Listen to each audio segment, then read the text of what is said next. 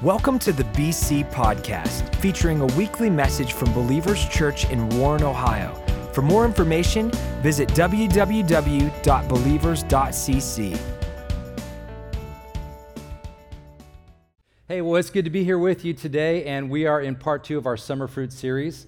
And uh, as Ryan said, it's just uh, a good chance for our pastors to get some uh, R and R, which we all need from uh, time to time. I was kind of reflecting before I came up here yesterday, and I was thinking back to where I was, you know, 37 years ago. Uh, I was 19 years old. I had rejected uh, my parents' religion. I had rejected the church. I had run as hard and fast from that as I possibly could. Um, I had been just doing whatever I wanted to, living a, a lifestyle of just partying. And when I was 18 years old, I had this encounter with God, which I'm not going to take time to go into. But I had this encounter with God, and as a result of that encounter with God, I had this wrestling match going on between him and me. There was like a tug of war. And uh, I eventually just became so miserable trying to fight God that I said, okay, God, you know what? I've got to surrender. But to me, in my mind, and this was wrong, I thought that accepting Jesus as my Lord and becoming part of a church was like I was dying. I guess I was, but I mean, I was dying, you know, like I'm going to my own funeral, like these people are boring. There's no fun at church. Like, I don't like this. Now, of course, that wasn't true, but that's what I was thinking. And so I remember I, I went down on August 3rd, 1980. I walked down to the altar where this East LA former gangbanger, heroin addict who'd been radically delivered.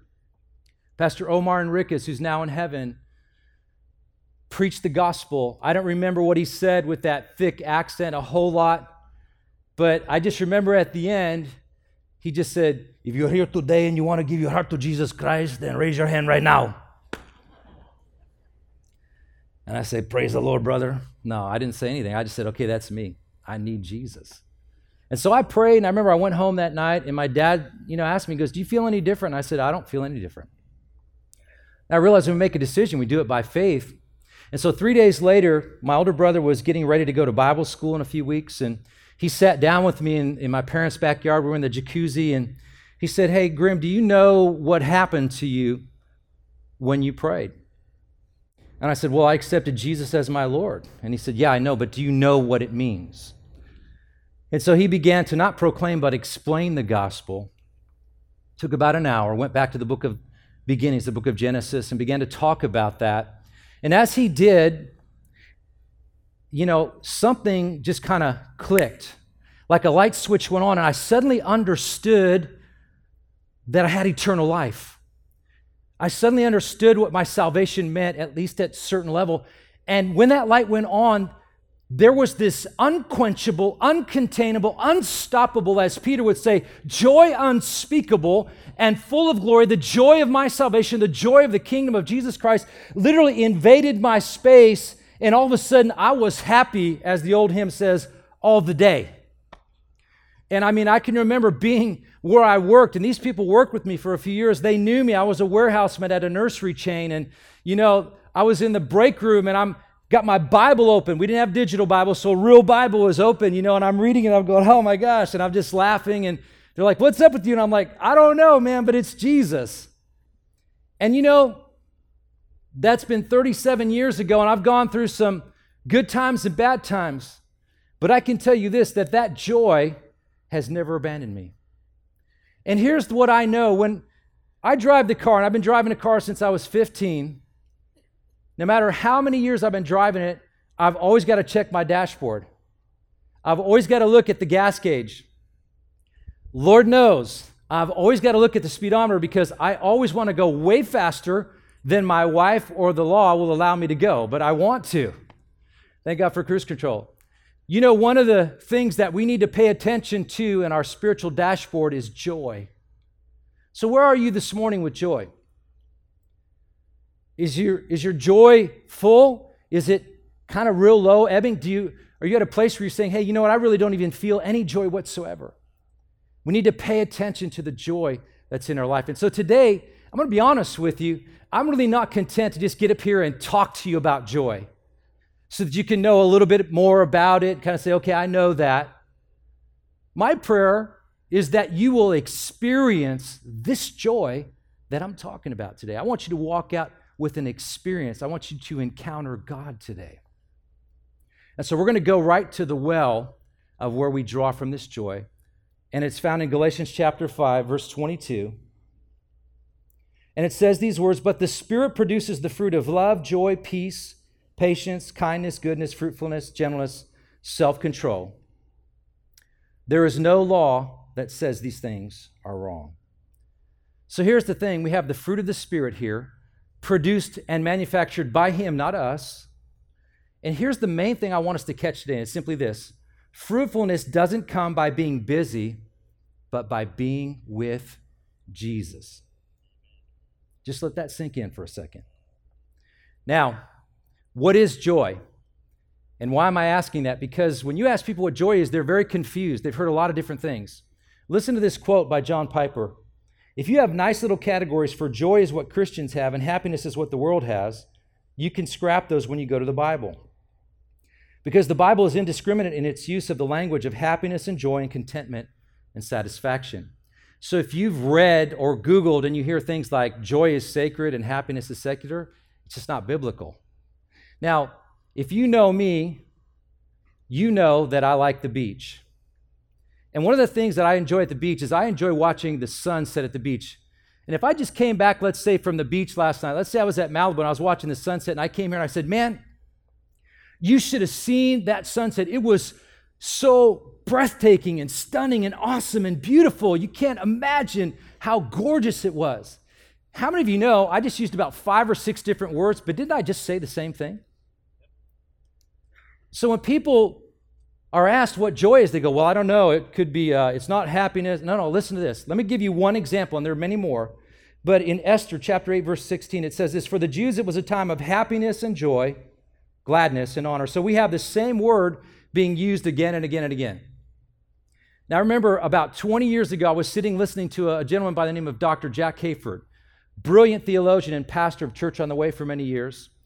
And when this guy sneezed, he could say more in one sneeze than I could say in a year. He was just so brilliant, you know?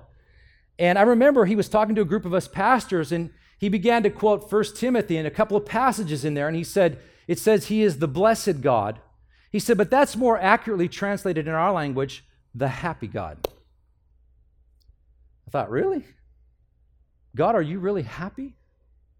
The happy God? Well, think about it for a second.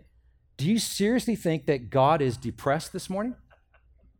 How many think he's morose, sorrowful? How many think he's bummed out? The truth is, he's happy. Like, I'm here to announce today that God is in a very, very good mood. He's happy. And you're his target.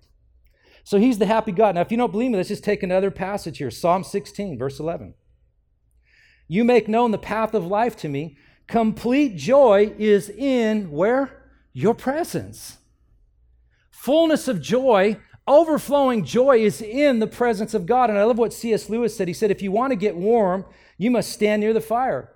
If you want to be wet, you must get in the water. If you want joy, power, peace, eternal life, you must get close to or even into the thing that has them. They are not the sort of prize which God could, if He chose, just hand out to anyone. In other words, you can't separate God from joy or happiness or gladness. And if you get close to Him, it's going to get on you.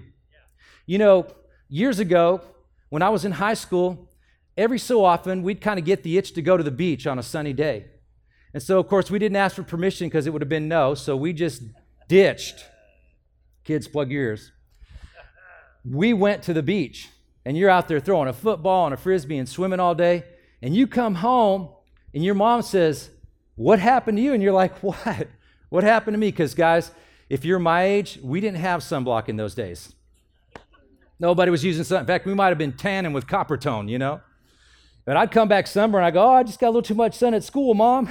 Do you know I didn't even know that was happening to me? Do you know I can look out here and tell who loves AC more than the outdoors? Because those of you that outdoors a lot, you got a real strong tan going right now. And those of you that are like me, you're hanging out inside that AC. And you know, you don't have to try and get a tan when you're out in the sun. It just happens. You know what? When you get in the presence of the sun, joy, the, the joy of the Lord just gets all over yeah. you. There's really nothing hard about it. So he wants us to be full of joy. So John 15, 11 declares the will of God for us. It says, I have said these things to you so that my joy will be in you and that your joy will be complete. So Jesus just said to us that he wants our joy to be complete, and he said, That's why I told you all this. So, what I want to do is, I want to back the truck up and find out what he just told us. So, let's go to verse 1 of that chapter. He says these words I am the real vine, and my Father is the farmer. He cuts off every branch of me that doesn't bear grapes. And every branch that is grape bearing, he prunes back so it will bear even more. You are already pruned back by the message I've spoken to you. So Jesus is saying, Hey, I'm a, it's a grapevine illustration. I'm the trunk, I'm the vine. All you sitting out there, you're the branches. The Heavenly Father, He's the farmer, the gardener. Now, here's what I love about this. When I was growing up, we had grapevines in our backyard, but they never looked like the grapes at the store. And here's why nobody was pruning them, nobody paid attention. Listen, God is all about watching over you. He's fully invested in you, maximizing your potential and your fruit in this lifetime. And He's currently and actively working on you night and day, even when you sleep. God's at work on your behalf. What? To see you step into that purpose and produce that fruit that only you can produce. God is all about you. Let's go on to verse 4. Live in me, make your home in me, just as I do in you, in the same way that a branch can't bear grapes by itself but only by being joined to the vine. You can't bear fruit unless you are joined with me. So I'm the vine, you're the branches. When you're joined with me and I with you, the relation intimate and organic, the harvest is sure to be abundant. Separated, you can't produce a thing. Now, has anybody ever been like me where you read this, abide in me and let me abide in you? Ever just read that and kind of go, what, what is that? What are you talking about? I've read it so many times for years, I still come back to it and go, Are you sure? What, what are you talking about here? What does he mean, live in me? He's talking about living in a deep friendship, a deep fellowship, a communion, unbroken, right? Now, this is true of any relationship you have. It could be your BFF, could be your spouse, but coming up on the 24th of this month, I will have been married 34 years to this lovely lady sitting on the front row called Lori. That's right, you give her a shout out. That's all right, I'm okay with that. Things go better for me at home when you clap for her, okay? I'm just saying.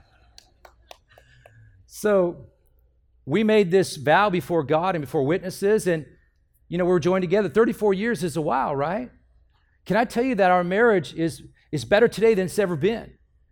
And, and we're enjoying it. But do you know what makes marriage rich or your friendship rich? It's the level of fellowship or communication that you've got going on with one another. That's what adds richness to it. And that's what this passage is talking about. It's talking about being in fellowship with God, if you will. And sometimes, if you're like me, you think, hey, the way to produce fruit is just to try harder, do more stuff, be more active.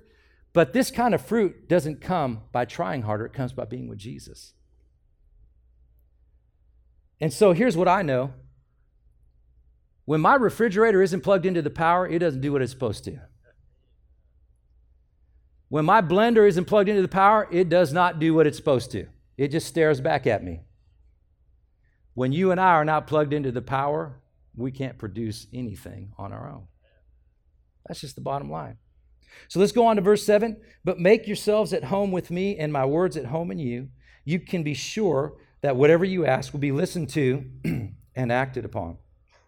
So he's taking this a step further. I think what he does here is he begins to sort of expand on what it really means to live in him and let him live in you because he begins now to talk not just about living in him, but he's saying, Now let my words, my words live in you. What is he saying?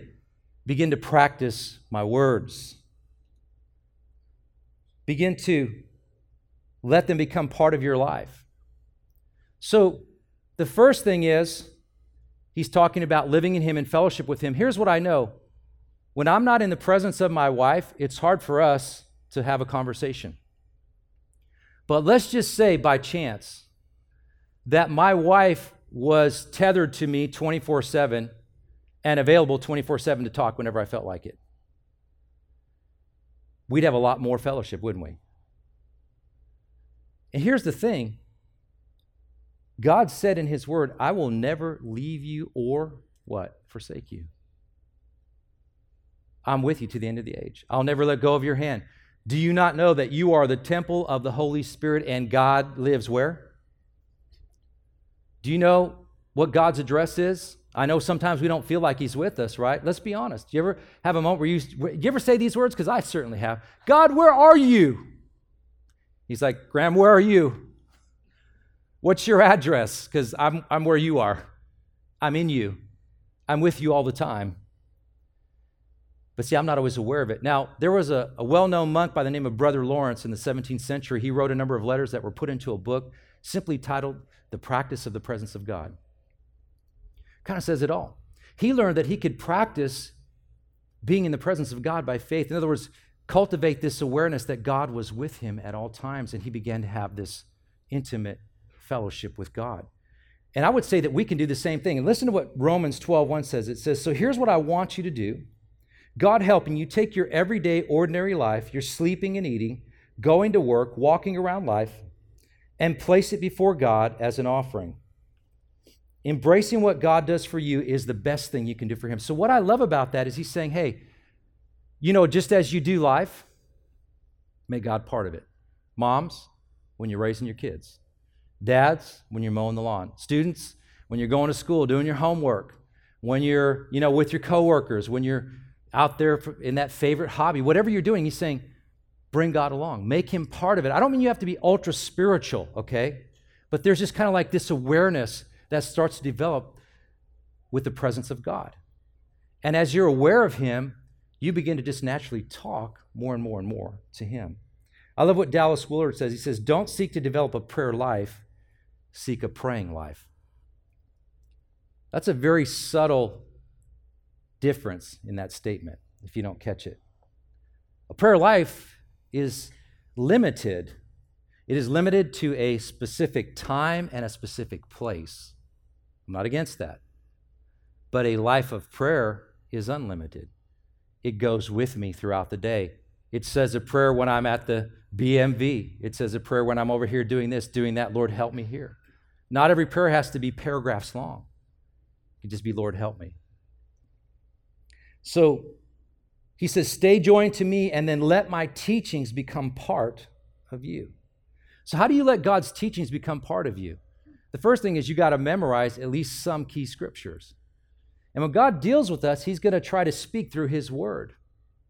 That's where He'll start. So, if He wants to produce something in you, He's going to plant His word. Now, here's the thing you've got to know His word. You've got to take some time, guys, to memorize the word. You're like, you don't know me. I can't memorize anything. Really?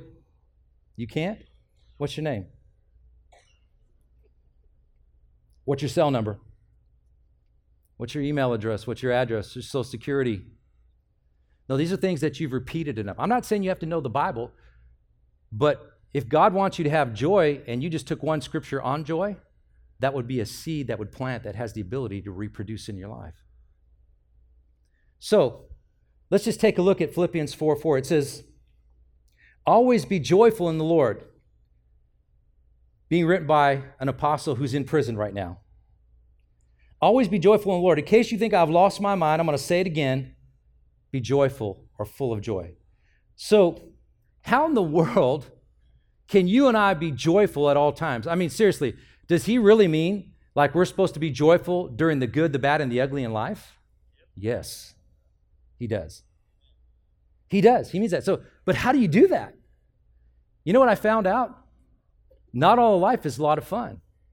But if I can learn to see my situation through his eyes, from his perspective, it doesn't change my circumstance instantly overnight, but it changes my response to my circumstance.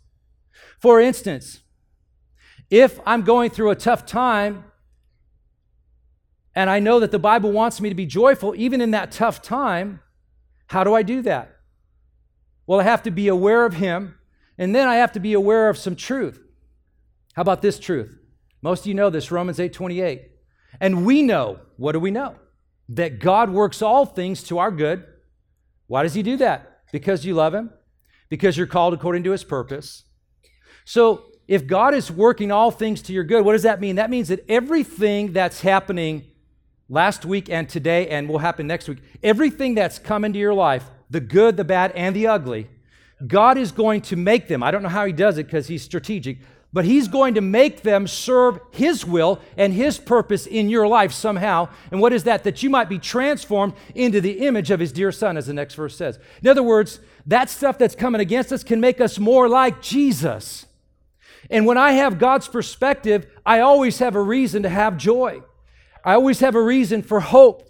I always have a reason to be peaceful and full of faith when I have God's perspective. I can remember years ago when I was a worship leader and associate pastor, the lead pastor went on vacation. And I remember right when he went on vacation, like the next day, I got served with a million dollar lawsuit.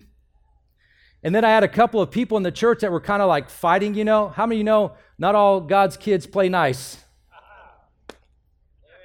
They were fighting one another, and when one of them thought that I should lay the hammer down on this other person, you know, and I didn't, well, then they turned on me, tried to get me fired, ruin my reputation, and so on. Now, I got to tell you, I wasn't feeling extremely joyful. I wasn't like, I'm happy.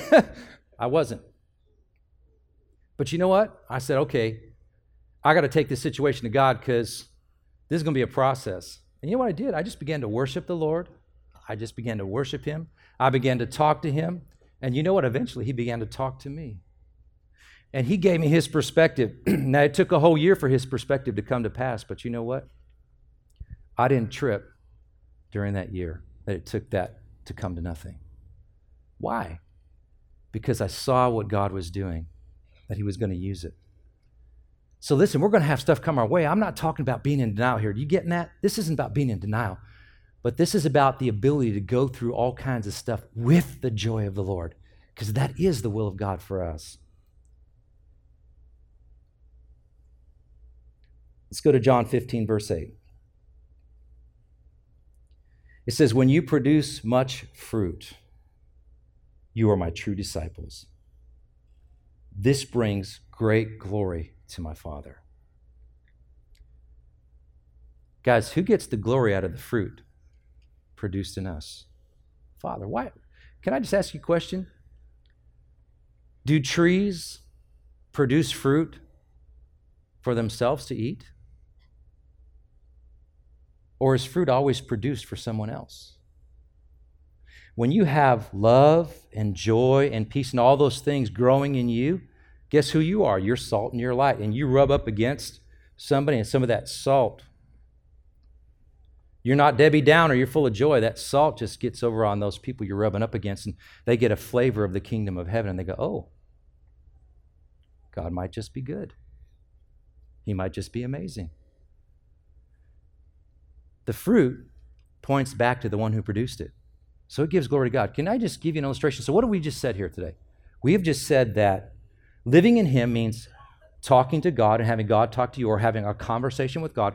And then the second part of what we talked about is the fact that we allow His sayings, His words, His teachings to become part of the fabric of our life. We practice it, we live it out. Now, what's the result of that? I want to tell you a story that I recently heard. Um, there was a lady by the name of Danielle Strickland. She works for the Salvation Army on the West Coast, and she's a social justice uh, specialist. But a number of years ago, she was living in Australia doing the same thing. And their job was really to crack into the brothels and help these girls that were trapped in those places. But it wasn't easy, and here's why because in Australia, the sex industry is legalized. So they couldn't figure out how to get in. And she goes, It's kind of weird. Like you walk down the street, it's 7 Eleven, dry cleaners, and then a brothel. And it's legal. She can't get in. And they're scratching their head, going, How can we do this, Lord? And one day she gets a call. And it's this little retired lady, a little Baptist lady by the name of Jan. And she said, I'm calling you because you're a friend of my daughter's. And she said, You would know what to do. She said, I have a little story to tell you. She said, I live in a neighborhood where there's a brothel. And my phone number is only two numbers different than theirs. So I'm getting calls all the time from these Johns, you know, looking for the lovely ladies. And they're getting Grandma Jan. You know what I'm saying? And she's like, hey, this is messing me up. And it's messing my day up. So she's like, that's it. I've had enough of this. No more brothel calls. I'm going to the phone company tomorrow and change my number. I've had enough of this. So she's sitting down that morning reading her Bible. And right in the middle of reading her Bible, God speaks to her and he says, Hey, Jan, why are you changing your phone number? Guys, I'm this is a little insight in case you don't know this. Whenever God asks you a question, it's not because he doesn't know the answer. It's not. He knows. He's about to do something. She said, Well, Lord, you know, it's just messing our days up. It's really annoying. He goes, I know about the calls. Why are you changing your number? And that's all he said. Now she has this distinct impression she shouldn't do this because God's saying don't. But what in the world am I going to do? What the heck am I going to do with it now? Just be nicer? No. That's why I'm talking to you. So they have this coffee. She goes, You're the specialist. Tell me what to do. And she's thinking, Oh my gosh, I don't know what to do. I don't know what to tell you. But she's like, On the outside, I'm really cool. She's like, Okay, so Jan, so tell me more about this. You know, it's kind of like that professional thing, right? So they keep talking. And finally, she has this question. She goes, Jan, can I ask you a question? If somebody in your neighborhood was in trouble, or if somebody just moved into your neighborhood, what would you do? She goes, Oh, that's easy. I'd bake some cupcakes and just go over and introduce myself. She said, That's it. That's what we need to do. She said, Let's meet here next Tuesday. You bake the cupcakes because I can't do that. You bake the cupcakes, and then we'll go to this brothel together. And so they meet up, they pray, and right when they're about to go, Jan goes, Hey, Danielle, um, God spoke to me again today. And he said, I'm supposed to do this by myself. And she's like, Hey, hold on a second now. She's thinking, I don't want to lose this little lady here. She's like, Hey, Jan, you know, with all due respect, I'm the professional here. You're not. She goes, I know you're the professional. She goes, but I'm the neighbor. What's the Bible teach about your neighbor? Love your neighbor as you love who? Yourself. So she goes, Can I at least walk behind you and just be a prayer cover, prayer support for you? She's like, I'm just praying, Holy Spirit, oh God, protect her, don't let her die in the brothel, you know, all this stuff. And it's like, so she said, literally, this little grandma, retired grandma, walks up the steps of this Asian brothel, shaking. And the manager is like, okay, she doesn't look like my normal clientele. Something's up here. She's lost. He opens the door. He goes, Can I help you? And she's like, I have cupcakes. Like she's just so nervous. She's like, I got cupcakes. He's like, Oh. He goes, Oh, well, come on in then. right? Brings her in, like kind of like Trojan horse, right? Brings her in, and she goes around, meets all the girls there, learns their names, gives them all cupcakes. He Says, I'm by the way, I'm your neighbor. I'm so sorry it took me so long to get here. I'll see you guys next Tuesday. I would say she walked out of that brothel, but she kind of floated out of that brothel. And Danielle said, That's it. That's the key. That's the key. Do you know in Australia, her group of people today visit 68 brothels every week in 12 different cities. They've brought down sex trafficking rings. They've witnessed before the Australian Parliament. Can I tell you where that all started? That started with a little grandma who was good at baking, but who was living in Him, you know, talking to God, and God was talking to her, and who was allowing the teachings of Jesus and the sayings of Jesus to become a part of the fabric of her life, like just loving her neighbor. And what's the result of that? That's called fruit. Who got the glory out of that? Our Heavenly Father. Guys, this is not that hard. It's not rocket science. God put the cookies of joy on the bottom shelf for his kids, guys. Come on. I mean, I keep thinking about, I don't even know, like, I, I have a daughter in law in Arizona, not in Ohio, who is expecting a baby on November 27th. So none of you ask my daughter in law, Kristen, if she's pregnant. So, and I keep imagining what would that be like. But I guarantee you, we all we already know it's a girl. I've never had a girl before. I am a sucker for girls. I am a pushover. I mean, my wife is taking away my credit card, so I can't hand them to a three-year-old. And it's like, and I'm kind of thinking, you know what? I'm the kind of grandpa that's going to put the cookies on the bottom shelf for that little girl. But he's way better than I am. I mean, like, way better. Way better. So, guys, God's will is for us to have fruit, a lot of it. And one of the fruits that He wants us to have is joy. And just this morning, I want to say something to you guys as we close here today. When I prepared this message, I distinctly felt that there were going to be some people here, and I want to specifically talk to you. Some of you have literally, through the circumstances of life, you've literally had joy just robbed from you. You're here today, and if you're honest about it, you're like, I've got, I've got like zero on a meter, I've got like zero joy in my life. I've been robbed, I've been ripped off through the circumstances of life. And you know what? I want to pray for you in a second because my prayer for you, I believe God's going to answer it, which is that He's going to restore unto you the joy of your salvation, the joy of His kingdom. And some of you here, I know some of you here, you've become so busy just doing life. You're so busy doing life that you've stopped being plugged into the power source. You've been unplugged. And today I just want to encourage you to come and put your feet back in that water. Get back in the presence of God. You don't have to work this stuff up, guys. You don't work it up. I don't work it up. It just comes by being with Him. And finally, I just, I know in my heart that there are some wounded warriors in this place. Some of you that have loved Jesus for a short while, some of you have loved Him for a long time but you've got some hurts and you've got some wounds and you've got some devastating things that have happened to you. And I know you're here today. And I'm not trying to embarrass you or sing you out, but I just want you to know God knows you're here. God's seen everything that's happened, and He's got His eyes on you. And I believe that today I have a word from heaven for you. And it's right out of the scripture. Psalm 30, verse 5 says this For His anger lasts only a moment, but His favor lasts a lifetime. Listen to this. This is for you. This is your promise today. Weeping may last through the night, but joy comes with the morning. That's not talking about a literal night or a literal morning. It's, t- it's a spiritual metaphor that means that there are times in our life where, even though we love God, incredibly horrendous things can happen and hit us, and we're hit with this great wave of sorrow. This message isn't about being in denial. No, when we're in that place of sorrow, we need to get healed up. And God is the healer, not just physical healer, He's the healer of every part of me and every part of you. But here's another thing I don't know anyone, I don't think you know anyone outside of our Heavenly Father. There's no one that can stop the sun from rising tomorrow morning.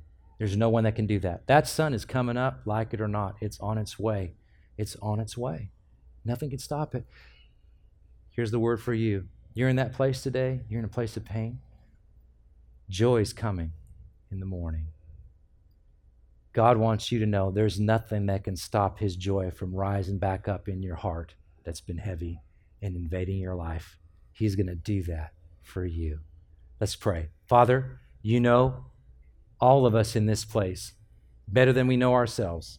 You have every hair on our head cataloged even the ones we lost. You know what we're thinking right now. Father, you're intimately acquainted with every detail of our lives. But more than that, you delight in us. You love us with an incredible love. And today, we just let our guard down and we just let you love us. We just open our hearts and we say, God, we receive what you have for us. We receive your joy. I'm praying for those people that have been wounded and that have a heavy heart in here today, Lord. Would you pour the oil of joy, the oil of gladness into that wound? Turn their mourning into dancing, turn their sorrow into joy by your oil of gladness, Father. Heal them, restore the joy of their salvation. Let your morning of joy arise in their life right now. Let the night begin to dissipate and let the the light that comes from the Son of the living God begin to change their situation. Because, Jesus, we want to just say this morning here, you are the champion. You are the one whose presence turns the tide in every battle. And as our champion, we invite you into our circumstances. We invite you into our problems. We invite you into the situations that have tried to knock us down and keep us pinned to the ground. We say, Come, Lord Jesus. Thank you for doing that. Some of you here, you've been listening to this message today, and you're like, you know, I hear what you're saying about joy, but if I'm honest with you, I'm not even sure that I really know God. I know about Him, but I'm not really sure that I know Him. but I'd like to have this joy you're talking about. I'd like to have this salvation, this eternal life. I want you to know if that's you today, you can have it. You can reach out and take it. It's as close as your heart that's, that's beating in your chest right now and as close as your mouth. And the Bible says that whoever calls on the name of the Lord will be saved. That's a promise, that's a guarantee for you. The same one that many of us in this room have stepped out on that promise. If you're here today and you're saying, you know what? I'm ready. I'm ready today to say yes to following Jesus. I'm ready today to give my life to Him and let Him be Lord of my life. Then I want you to do something with me today. I want you to pray a very simple prayer. And I want you to know that while you're praying, I want you to know that God is listening. Church, can you help me pray this? If that's you and you want to pray, just simply say these words right now. Say, Jesus, I believe that you're the Son of God, that you died for my sins, that you rose from the dead. I call on you now. Save me. Be the Lord of my life. Forgive my sins. Today, I make a decision to follow you all the days of my life. Amen. While every head is bowed, every eye is closed. If you prayed that prayer today for the first time, I want you to know that God heard you, that all of heaven is rejoicing. Thank you for listening to the BC Podcast. Follow us at A City Connected on Twitter and Instagram to stay updated, inspired, and encouraged.